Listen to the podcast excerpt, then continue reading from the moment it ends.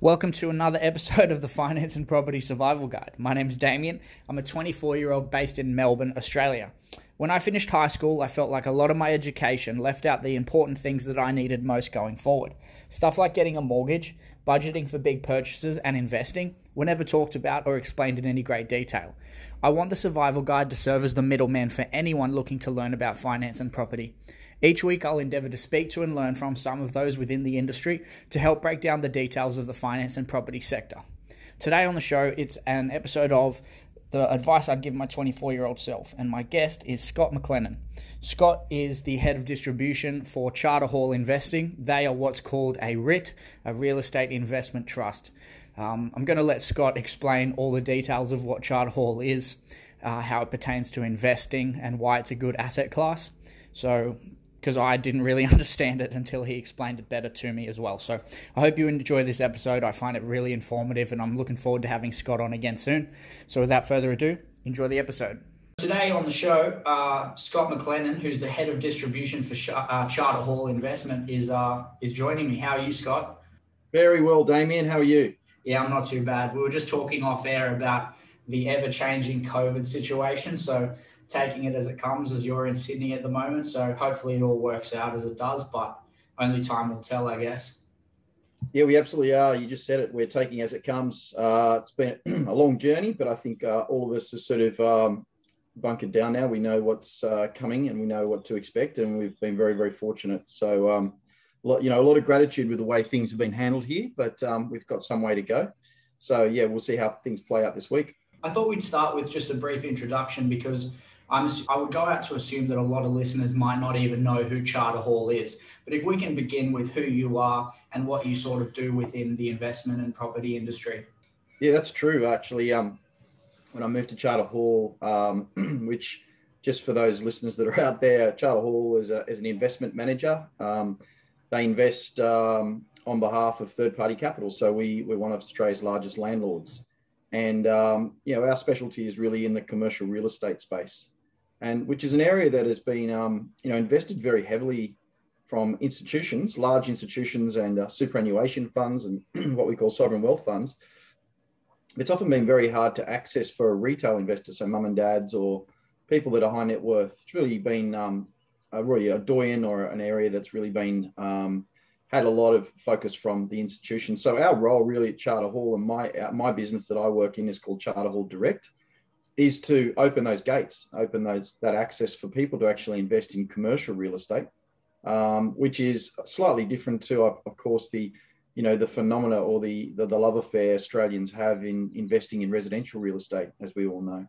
Yeah. Okay. Uh, my role is then to, to to play in that space. So we uh, we facilitate the ability for um, investors through advisors and uh, direct investors to be able to invest in our funds. So we um, we have a, a, lot of assets that we run and manage, uh, and we are, again, as I mentioned before, we run these on behalf of other people. So we're just we're an asset manager, investment manager.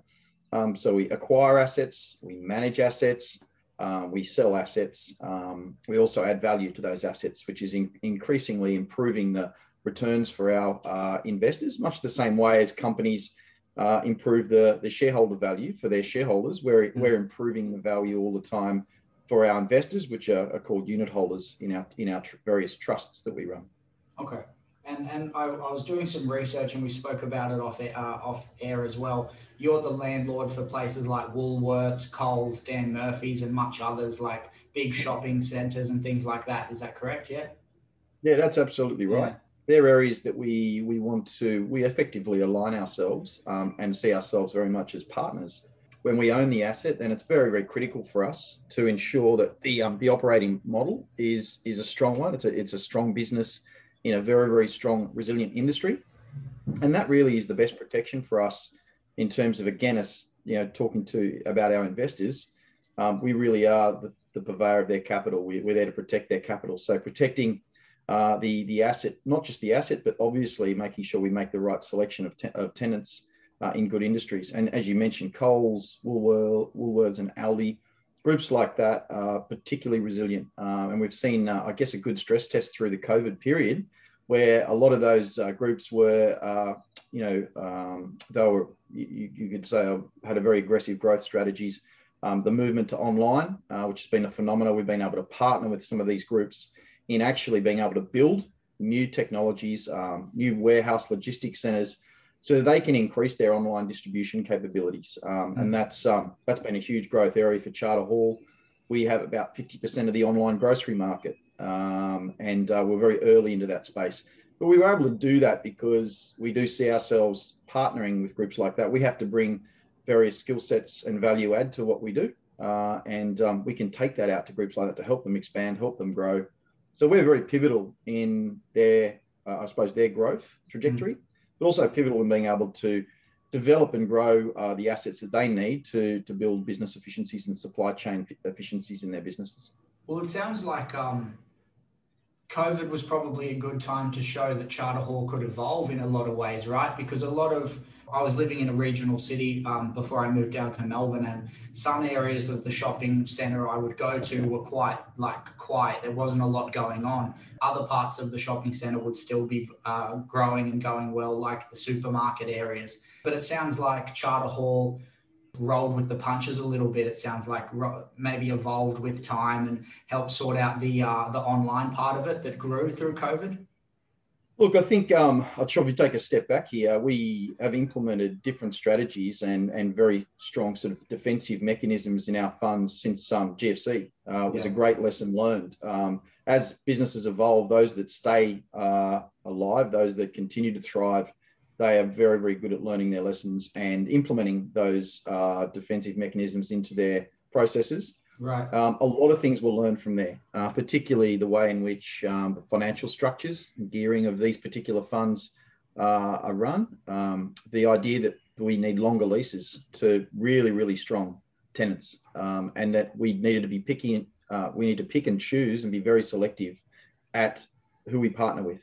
I think that was key, and that in some cases will mean we won't grow as, as quickly as yeah. as other groups, but but long and steady um, low and slow, those kind of concepts really are just what what we we did. Now, when we came to COVID, we were very very well prepared, and uh, we are prepared to back ourselves. Uh, we didn't hold back. We had a lot of firepower because our own balance sheet uh, was particularly conservatively uh, geared for us to get on opportunities. Uh, and that's really again comes down to I guess just thinking about in basic investing uh, fundamentals. Obviously, keeping some powder dry for for when markets tend to retreat and where opportunities are. And, and those opportunities came for us. So, so I would say it was more a process of, of, you know, many, many years, 28, 30 years in the market, things that we've learned and that we've implemented and that we continue to have more of a sustainable long-term view of our business model. And it was a great stress test because we came through uh, very well. We didn't have everything go our way. Uh, there was some complexities that we just could not have foreseen um, particularly in things like office, where you know office workers were immediately working from home. Um, but we were very quick to be able to work with our partners. Once again, it's a partnership. We knew where things were going. We understood their business models. Um, because we're so close to them, we, we understand where their, their risks lie. Um, and that's that comes down to our integrated model approach. So we've got a, a, an approach where we do our own asset management. We do everything ourselves. Uh, we don't outsource um, many of the uh, of, of, the functions, um, and therefore we can get a sense of when people will return to office. Um, even our uh, initial sort of, I guess, bullish nature about office, we were sort of first to talk that uh, to our investors, mm. and there was a lot of, um, you know, uh, still, I, I, suppose, a lot of people concerned about whether or not we were. Um, really seeing, you know, we, we were going to see that return to office, and we were very confident that that, that would take place that uh, for various reasons and over various cycles, and again, our own experience tells us that people need to uh, uh, react and they need to also um, collaborate with other people, um, and that the city centres are an integral function, but for that sure. we'd go to a more flexible model, and that's where we are today. The evolution to becoming more of like a mix of work from home and office visits is really interesting. It's going to be cool to see how it like progresses, especially in Melbourne, where the CBDs, um, it's slowly coming back to normal, which is good. I wanted to quickly ask if this is like a fair, I guess, representation of what Charter Hall and other real estate investment trusts offer. When I think about how you were saying it earlier that Australians really love property investing, it's something that's quite popular. I think about investing in property as an individual. It's a bit stressful. You have to build up a deposit to be able to apply for a loan. You have to have a solid income. Then you've got to buy a house in a place that's going to have good growth. So hopefully the house goes up in value. And you want to make sure your rent that you're getting from a tenant is helping to pay off the mortgage, or you're going to have more stress. Is it fair to say that Charter Hall and other uh, they basically do all of the stressful bits for you and you can just invest in shares in some of these REITs to to to get the returns without all the stress. Is that sort of That's fair... pretty close? Pretty yeah, close. Okay. If you think about it, if we just wrapped up a, if you wanted to get a, an investment and you wanted to be involved in in residential, what we're trying to do is give you you can have small allocations to many many different parts. So buying a house extremely capital intensive. Um, you effectively got an allocation to one area one location, one street. Yeah. Uh, and that's going to cost you a fairly sizable chunk of capital. If, for example, you wanted to invest in four or five different houses, but you just wanted to spread that $100,000, let's just use that as an example, and you wanted to spread that into, say, 10 different areas. So, what we're doing is giving the opportunity to be able to invest small parcels into many different, I guess you could call it sectors or many different geographical locations um, as, as little as $10,000, right? So, um, it doesn't mean you need to gear up. It doesn't mean uh, you need to do anything. We do all the asset management. Again, as you mentioned, the heavy lifting. We acquire the asset, we manage the asset, um, and we collect the rent and we pass it through effectively after various costs are taken out. Um, and we manage that asset very well. That's what we're paid to do. Um, that's our, I suppose you'd call it, that's our pedigree. Um, and so if we don't do that well, we won't manage assets and people won't invest with us. So we're very aligned to the end customer, which is our investor and our advisors who had obviously advise those investors. So all that is is allowing people, as I mentioned before, access to a different market, a market that is less emotional. I think I probably want to just unpack that a little bit. Mm-hmm. Residential is an extremely emotional purchase. Um, quite often, you know, uh, residential properties can trade and transact and invest on really low yields because people see the value of the land or they they merely see the the um, the personal piece, I guess the emotional buy and so it's a very different marketplace. Um, you know, you often go to markets or you'll go to auctions uh, where you know they they really uh, and, and we're seeing that phenomena at the moment where things are trading much much beyond their fundamentals. Um, commercial real estate's much more fundamental. Um, the emotions quite often taken out of it. Um, things trade much the same way as institutions look at things. They trade on a yield or what they call a capitalization rate, and they sell on the same basis. There isn't a lot of motion in it maybe a little bit, but yeah, it's it's uh, it's it's a less emotional purchase. So so that's that's how I would sort of describe or unpack the, the two different types of asset classes. But really, what we're doing is giving access at very small levels. So you know, young people who are investing today, um, if they can't, uh, for example, own a house or they don't um, can't get onto that residential property market, um, some of those are looking to commercial real estate as a way of earning good returns and good income. Yeah, okay. Part of the show, like we talked about off there, is the advice you'd give your 24 year old self. Something I'm trying to do with this show is talk to people like yourself that's been in the industry and had quite a lot of experience to sort of be a bit of a sponge because I know that if I can learn the most I can about everybody's lessons so I can avoid the same pitfalls and mistakes, I'll be much better off for it, I believe. So that's sort of the the aim of the show. I wondered if we could talk about that knowing what you know now, what advice do you think you would give yourself or a 24 year old knowing what you know now about life and, and business, I guess? Yeah, of course. Well, I've got three children. Uh, I've got a 14 year old, a 12 year old, and a six year old. So it won't be far away uh, or not long before I'm having to actually have this conversation to a, to a 24 year old uh, son, daughter. Um, so I suppose I just sort of um, see that in the same light. Look, um, the, the core principles haven't changed, even though the market and jobs market is very, very different. Um, I think we're always going to be good at the things that we're most passionate about, the things that we love. But how do we find out those things? I mean, I think the term talent isn't used enough today. Uh, what we need to do is be very inquisitive while we're young and really trying try to, to, to try as many things as we can and be honest with ourselves about where our talent lies. Um, quite often we want to be something or be somebody, but um, we probably won't be the best at it if, at it if, if it's not where our true talent really lies. Um, so I think that's a key point is, is that that really deep down honesty. I think I would stage um, you know, what, what we're doing, I think most people, I was always encouraged to get a base degree. Uh, I did a Bachelor of Commerce degree at Bond University on the Gold Coast. I was one of the first students there. So people were prepared to take a risk. I think when you look back, um, I've probably taken calculated risks all the way along. But in many ways, it needed to follow the chapters in my life, the story that I wanted to write. I wanted to write my own story, and I, I would advise people to do that. Be prepared also to to close a chapter and move on. Jobs aren't for life anymore. You know, our parents grew up in an era where, in many ways, they, they got their first job out of university and they were probably still there, you know, when they retired. My father was a school teacher. So he was very typical of somebody who believed in, you know, get that job and it's a job for life. Um, it couldn't have been more untrue in my experience. You know, I've had eight or nine different roles over my career, 28 years in the industry, and I've also changed industries. So I started off life as a chartered accountant. I did my base degree. Once I, I realized that and I was being honest with myself, I needed to close a chapter and move on. And part of that was my journey to travel overseas uh, and and work in a different, uh, I suppose, uh, you know, different uh, country, uh, and and that really um, opened my eyes to different opportunities. And uh, I wouldn't wait for your employer to make the opportunity in many ways, as I said, I'd write your own chapter, be prepared to move on and stage your next, you know, the next chapter of your life, your career. Um, and that must fit in with your personal endeavors, you know, whether you wish to have family one day or whether you wish to reside in Australia. I mean, it was always going to be uh, my decision to, to, to, want to reside in Australia and, and, and do good things for the country that gave me so much. Um, so they were important sort of features of, of where I wanted to go. So I would just say, you know, my to my children as well, I would I would be encouraging them to to find their talent, their true talent. Uh, be inquisitive. There's knowledge everywhere, as you are now.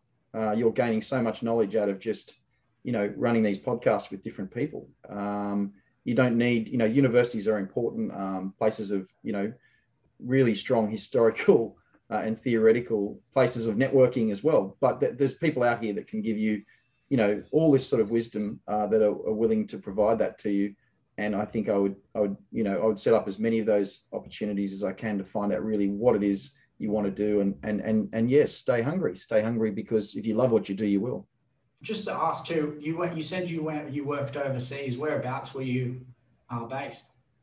So i found myself in london and it was at a really opportunistic time. It was 1998 um, we were coming up to y2k Mm. And um, again, I'd heard all about you know the jobs that were on offer because there was this you know jobs bonanza around uh, and these concerns around what we call Y2K, where there was this belief that the world would, would, would literally implode because of technology in year 2000, just wouldn't be able to cope with, with rolling over to a new century.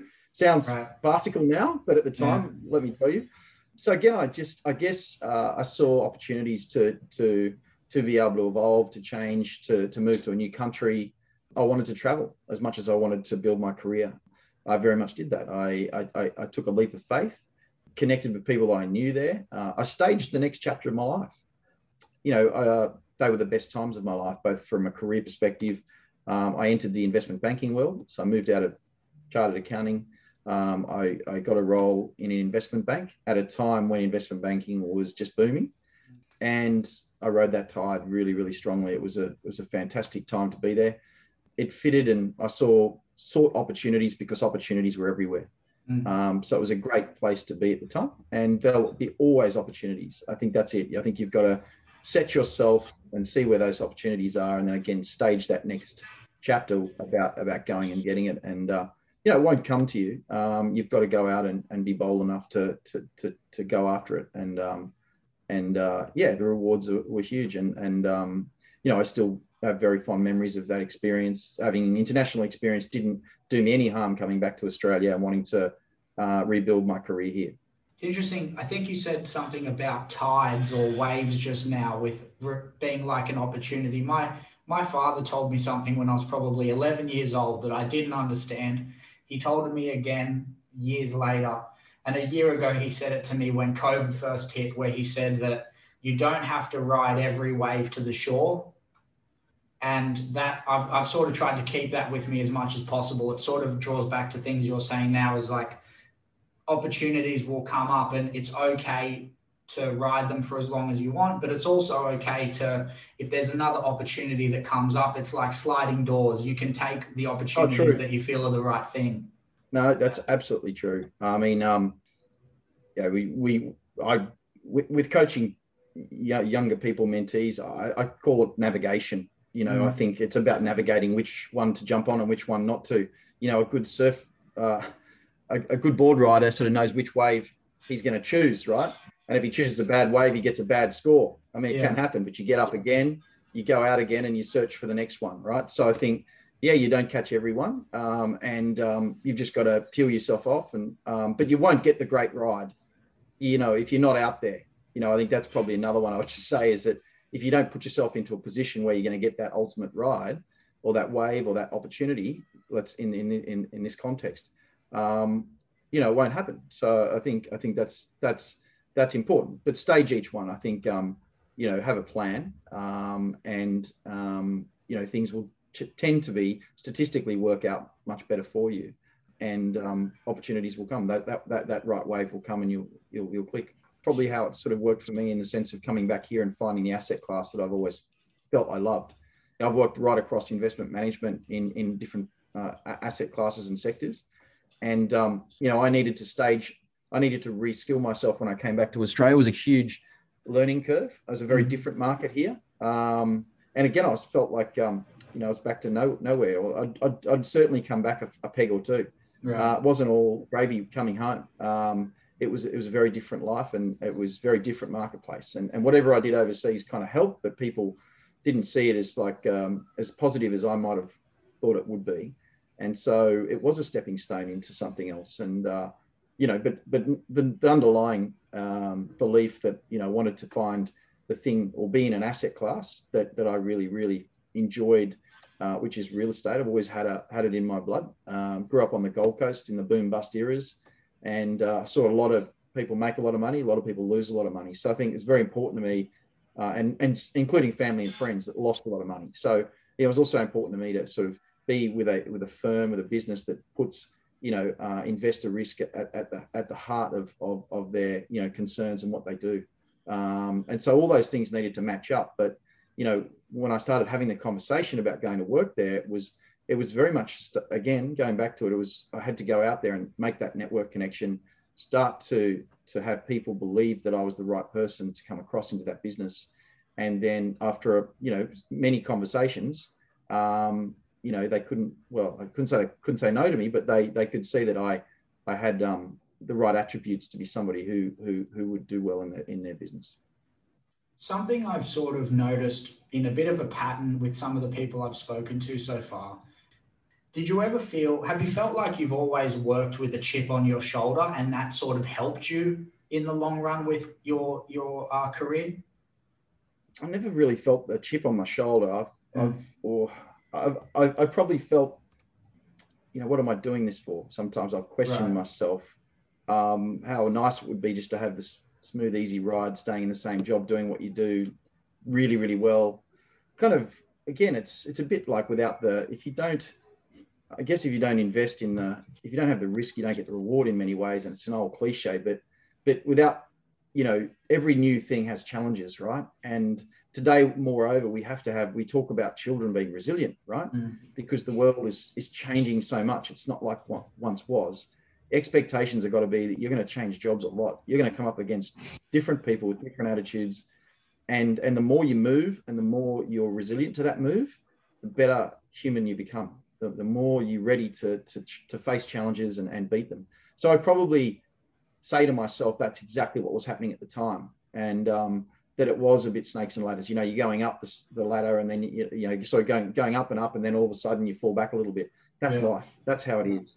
And then eventually you, you'll plane and you'll you'll you'll thrive. But when you get into that position, you've had all of these, you know, hits that that make you the person you are when you get to a certain point in your in your career. You also become much better coach, father, person because you've you've actually had a, um, some experience. You know, mm. you've um, you know you, you you've dusted yourself off you've had experiences you've you've you've felt the pain and I, and I and I think that that's what makes you you better as an all rounder that's what I would say to younger people. You're going to have um, you know you're going to you're going to take hits. You're going to have um, knockbacks. Every great person that talks about their their their I guess their success talks about their failings. And um, you know failure wasn't necessarily that you weren't good at things. Sometimes people just don't want you in that role or that role is already full uh, or you know people merge and it's out of your um, completely you know out of out, out of you know your ability to be able to make any changes or you know um, and, and so you've got to move on and you've got to move quickly. And again I, I, I was watching you know steve jobs comment about the best thing that happened to him with at 30 years of age he was sacked from the company that he that he actually founded. Um, but he had that unwielding self-belief that that he could do something else and that was a, a better purpose for him. He then went on to have huge success in something else but again he followed the basic principles of you know self-belief and and he was a creative he wasn't a business person. Went on to to, to build pixar into one of the greatest animation studios in the world mm. of which apple then bought and he became ceo of apple again you know some eight to ten years later. So it's, it's an interesting story but much the same way you're going to have you know similar uh, sort of falls and um, to get to get to a, an end result last thing we we're going to cover too scott was investing just as in a whole and I haven't been yet to figure out a great thing to say to my friends that I can say, like, hey, this is why you should invest. And that's sort of something I'm, I'm trying to get all the guests to say, because then I can sort of regurgitate it to my friends to want them to think about investing. For me, when COVID hit, I think I had a thousand dollars in my name. And if it wasn't for my fam, my, like my mom and dad letting me stay with them when COVID hit, I probably don't know where I'd be right now. And that put me on this journey of I don't want to be addicted to building my wealth all the time and it becomes an unhealthy thing. I just want to focus on the pursuit of not having to worry about money in the future. And investing your money is a good way of sort of going about that. So I just wondered like what why do you think investing for young people is an important consideration to have? Oh, I think we I mean we talk about health, um, and I, I, think financial health is is probably not talked about enough mm. because I think a lot of mental health issues relate to financial health. Right. Um, so, um, being uh, having good financial health uh, is absolutely critical, and it starts early. The earlier you start, uh, the more financial health, you know, call it wealth, financial wealth you, you can have. Um, we all want to live a good life. We all want to be able to get the, the things we need um, for us to actually achieve the objectives that we want. Um, mm. You know, going back to what I started this, you know, when I when I first started this this podcast, I talked about making sure you had your your staged your chapters in your life, but it, you have to think about work, finances in terms of all the things you want out of your life. I definitely, as a 24 year old, that's what I was thinking about. You know, I was thinking that career was going to give me financial wealth it was going to effectively help me achieve all my goals, which was, you know, have a family to be able to, you know, live a good life, you know, um, not necessarily, you know, beyond, you know, a certain wealth. I just wanted mm. to be able to, you know, be fluid, be able to have holidays and this and that. So I think starting early is important. Being inquisitive is really, really, really important. Um, back yourself. I think today, you know, 24 year olds, young people today should be investing in themselves. Mm. Um, and I think it's the best way for you to understand an investment is is yourself. If it's a small business, I think there's never been better time to to throw away the, the textbook and and get down into it and start your own company, start your own business. Um, that's got to be your best asset, to be honest. Um, there's investing in like with us once we you know through superannuation or you know once you've made a lot of money. But you know we we often see people that come to us after they've made a lot of money uh, doing whatever it is they've they've I suppose creatively discovered, um, and they've invested in themselves, and now they have mm. a lot of money, a lot of wealth, and they want to be to be very defensive about where they they invest that wealth. Um, and so, oh, I think if the younger you are, the, the, the greater opportunities I think there are for you to take those risks while you're young and don't have other um, uh, other things to tie you down. I think um, you know that that would be kind of what, what my advice would be to, to, to my younger kids anyway to, to be giving that a, a, go but investing in yourself um, careers aren't forever it's important to have you know i guess that that baseline opportunity where if you are looking for a salaried role that you have the prerequisite skill sets and networking etc to facilitate and function that that's one way about going um, but i would you know I would also consider that investing in yourself is probably a very wise thing to do. Um, yeah, beautiful. Again, I think I think stay stay positive. I think you know it's uh, it's a great time. It always there always there always are. I think um, technology is you know as as when I was you know looking around when I was 24, I wanted to kind of be uh, contemporary, look at things. You know, what was the next? You know, great investors, great people in this space are, quite often uh, have been able to look at the past but see where the future is going to be. So I think you know align yourself to where the growth industries are, uh, and um, yeah, take a take a staged view at, at what you want to do, and and um, don't be afraid to take a, a bit of risk, and sure. you get a lot of a lot of reward. Beautiful.